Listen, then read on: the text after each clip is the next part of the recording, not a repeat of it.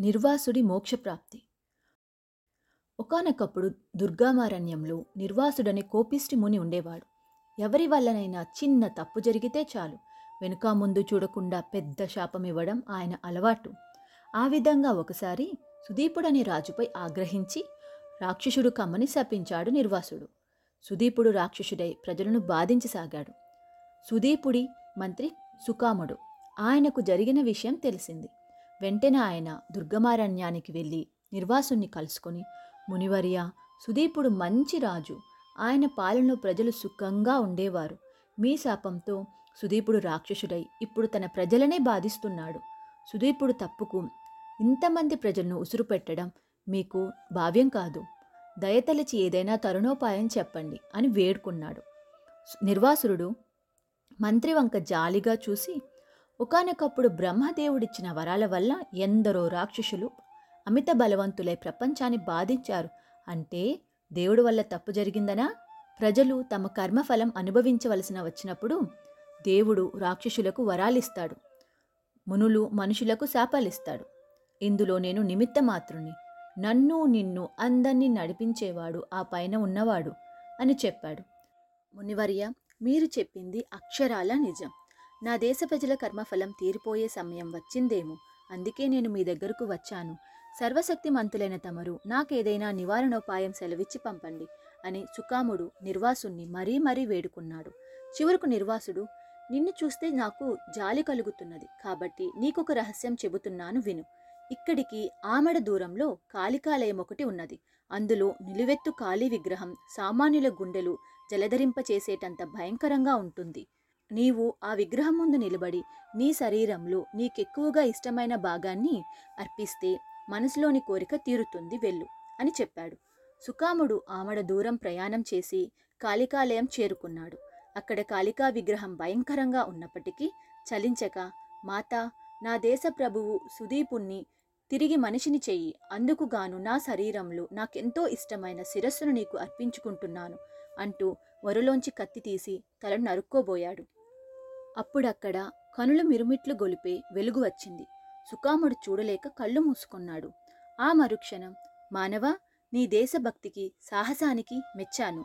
నువ్వు వెంటనే రాజధానికి తిరిగి వెళ్ళి అందరికీ అర్థమయ్యే విధంగా వేయి పుటల కథను రాయి. ఆ కథను చదవడం మొదలు పెడితే మధ్యలో మానాలనిపించకూడదు. అప్పుడా కథను రాజు సుదీపుడికి వినిపించు. అతడు తిరిగి మామూలు మనిషి కాగలడు అన్న మాటలు సుకాముడి చెవిలో వినిపించాయి. సుకాముడు కంగారుగా మాత నేను రాజనీతికి సంబంధించిన ఎన్నో ఉద్గంధాలు చదివాను. ప్రజోపయోగకరమైన విజ్ఞానం ప్రసాదించే శాస్త్రాలు అభ్యసించాను. అత్యవసర సమయంలో ఉపయోగపడుతుందని అంతో ఇంతో వైద్యం కూడా నేర్చుకున్నాను. కానీ నాకు సాహిత్యం పట్ల అభిరుచి లేదు. ఒక్కగానొక్క మహాకావ్యం కూడా చదవలేదు. ఎవరన్నా చదువుతున్నా అది నాకు వినాలనిపించేది కాదు. నా వంటి వాడి వల్ల కథ వ్రాయడం వీలవుతుందా? అని అడిగాడు కళ్ళు మూసుకొని. నీకు వింటున్న కొద్దీ వినాలనిపించేలాగా కబుర్లు చెప్పడం చేతనవుతుంది కదా? అవే కబుర్లను. చదివిన కొద్దీ చదవాలనిపించేలాగా పెద్ద కథగా రాయి. నీ కథను అన్ని వయసుల వారు చదివి ఆనందిస్తారు. ఆ కథల వల్లే నీ రాజుకు శాప విమోచనం అవుతుంది. నేను చెప్పినట్లు చెయ్యి. అన్న మాటలు సుకాముడి చెవిలో వినిపించాయి. సుకాముడు రాజధానికి తిరిగి వెళ్ళి రాత్రింబవళ్ళు కష్టించి ఒక మాసం రోజుల్లో వేయి పుటల కథను రాశాడు. తరువాత ఆ గ్రంథాన్ని తీసుకుని రాజు సుదీపుణ్ణి వెతుక్కుంటూ వెళ్ళాడు. రాక్షస రూపంలో ఉన్న సుదీపుడు పెద్దగా అరుస్తూ సుకాముడి మీదకు వచ్చాడు. సుకాముడు చలించకుండా తన గ్రంథాన్ని తెరిచి చదవడం ప్రారంభించాడు. అంతే సుదీపుడు మంత్రం వేసినట్లాగిపోయాడు. సుకాముడు పుట తర్వాత పుటను చదువుతుంటే సుదీపుడు శిలాప్రతిమలా నిలబడి వినసాగాడు. అలా ఏక బిగిని సుకాముడు గ్రంథాన్ని చదివాడు. సుదీపుడు విన్నాడు. చివరి పుట్టున చదివి గ్రంథాన్ని పూర్తి చేసేసరికి సుకాముడి కళ్ళ ముందు రాక్షసుడు కాక రాజు సుదీపుడు ఉన్నాడు. ఆయన అప్పుడు మహా సౌందర్యంతో చిరునవ్వులు చిందిస్తున్నాడు. ఆ తర్వాత రాజు మంత్రి అంతఃపురానికి వెళ్ళారు. అప్పుడు సుదీపుడు మంత్రితో నువ్వు రాసిన గ్రంథం గొప్పగా ఉంది. ఇలాంటివి ఇంకా ఇంకా గ్రంథాలు రాసి మమ్మల్ని ఆనందపరచు అన్నాడు. దానికి మంత్రి మహాప్రభు గ్రంథరచన నా వల్ల కాదు. మీకు శాప విమోచనం కలిగించాలన్న కోరికతో ఇది రాశాను. ఇక మీదట నా శక్తిని మంత్రాంగంలో తమకు సాయపడ్డానికి మాత్రమే ఉపయోగించనివ్వండి. ఇలాంటి గ్రంథాలను వేరే ఎవరి చేతనైనా వ్రాయించండి అన్నాడు. పరిపాలనలో తనకు మంత్రి అవసరం ఉన్నదని గ్రహించి సుదీపుడు తన ఆస్థానంలోని కవి పండితులను రప్పించి సుకాముడి గ్రంథం లాంటి గ్రంథాలు వ్రాయమని కోరాడు. వాళ్ళందరూ ఆ గ్రంథాన్ని చదివి రాజుతో మహాప్రభు మేమే కాదు సరస్వతీదేవిని ఉపాసించే సాహితీవేత్తలెవ్వరూ ఇటువంటి గ్రంథాలను రాయడానికి ఒప్పుకోరు అని చెప్పారు. ఇది విని సుదీపుడికి కోపం వచ్చింది. ఆయన సుకాముడి గ్రంథానికి వేల కొద్దీ ప్రతులు వ్రాయించి ప్రజలకు పంచిపెట్టాడు. అంతేకాక అలాంటి గ్రంథాలు వ్రాసిన వారికి పదివేల వరహాలు కానుకగా ఇస్తానన్నాడు. సాహితీవేత్తలెవరూ పదివేల వరహాలకు ఆశపడలేదు. కానీ కబుర్లు చెప్పడం బాగా వచ్చిన వాళ్ళు మాత్రం చాలా మంది ముందుకు వచ్చారు. క్రమంగా అలాంటి గ్రంథాలు చాలా తయారయ్యాయి. ప్రజలకు ఆ గ్రంథాలు చాలా నచ్చాయి. రాసే వాళ్ళకవి డబ్బులు తెచ్చిపెట్టాయి చదివే వాళ్ళకవి వినోదాన్నిస్తున్నాయి. ఇలా కొంతకాలం జరిగేసరికి ఆ దేశంలో కవి పండితులకు సాహితీవేత్తలకు ఆదరణ లేకుండా పోయింది. వాళ్ళంతా కలిసి ఒకచోట సమావేశమై విషయం చర్చించాక ఇటువంటి ఇబ్బంది కలగడానికి కారణం నిర్వాస మహాముని మాత్రమే చెప్పగలడని అనుకున్నారు.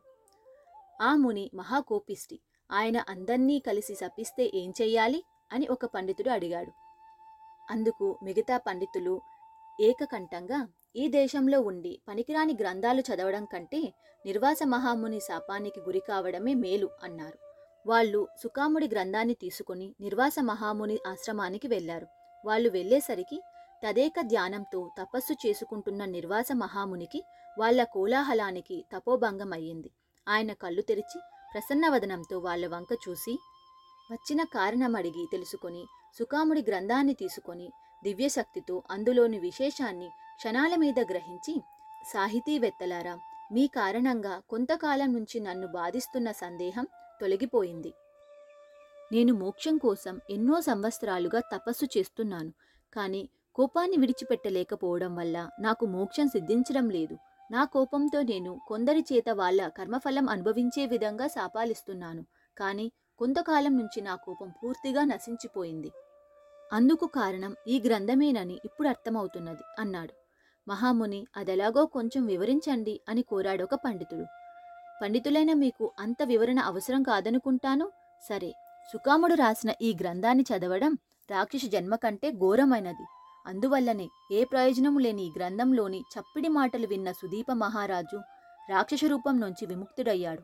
మీ దేశ ప్రజలు తమ తమ కర్మఫలాన్ని అనుభవించడానికి ఇక నుంచి నా శాపాలతో అవసరం లేదు.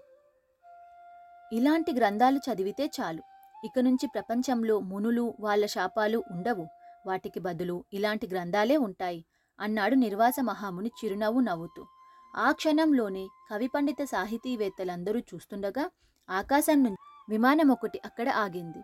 అందులో ఉన్న దేవదూతలు నిర్వాస మహాముని ఆహ్వానించారు. ముని అక్కడ ఉన్నవారితో ఈ గ్రంథం ధర్మమా? అని నా కర్మఫలం పూర్తయి మోక్షం పొందుతున్నాను సెలవు అంటూ విమానం ఎక్కాడు.